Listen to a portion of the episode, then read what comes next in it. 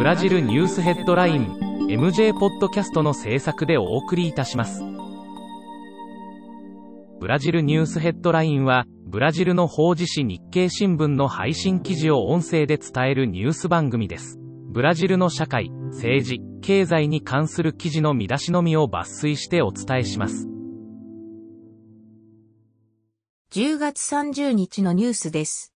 26日、モーロン副大統領が法廷アマゾンでの環境犯罪撲滅を目指すブラジル緑作戦第2弾を来年4月まで延長する意向を表明した。27日、最高裁が新型コロナウイルスのワクチン接種を国民に義務化させるか否かの審理を行うことが決まった。現状では大半の判事が義務化を支持している。米や大豆油の値上がりが続き、豪を煮やしたボルソナロ大統領が大豆生産者に大豆の輸出を減らすように求めた。28日、ボルソナロ大統領は国民や医療団体からの猛烈な反対を受け、統一医療保険システムの民営化を撤回した。ブラジルニュースヘッドライン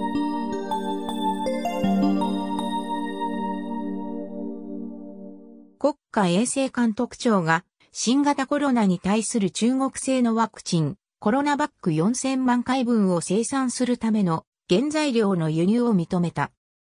ルッソマノ市の所属政党、ヘプブリカーノスのサンパウロ州支部が、サンパウロ市公職の私物化を行った上、国内最大規模の犯罪集団、州都第一コマンドと蜜月関係にあると現地紙が報じている。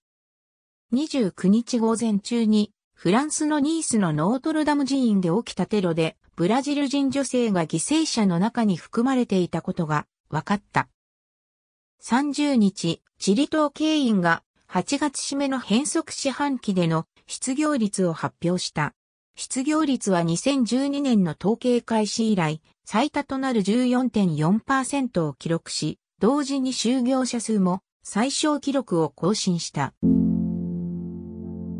日経新聞サイトでは最新のブラジルニュースを平日毎日配信中。無料のメールマガジン、Twitter、Facebook、Instagram から更新情報をぜひお受け取りください。ブラジルニュースヘッドライン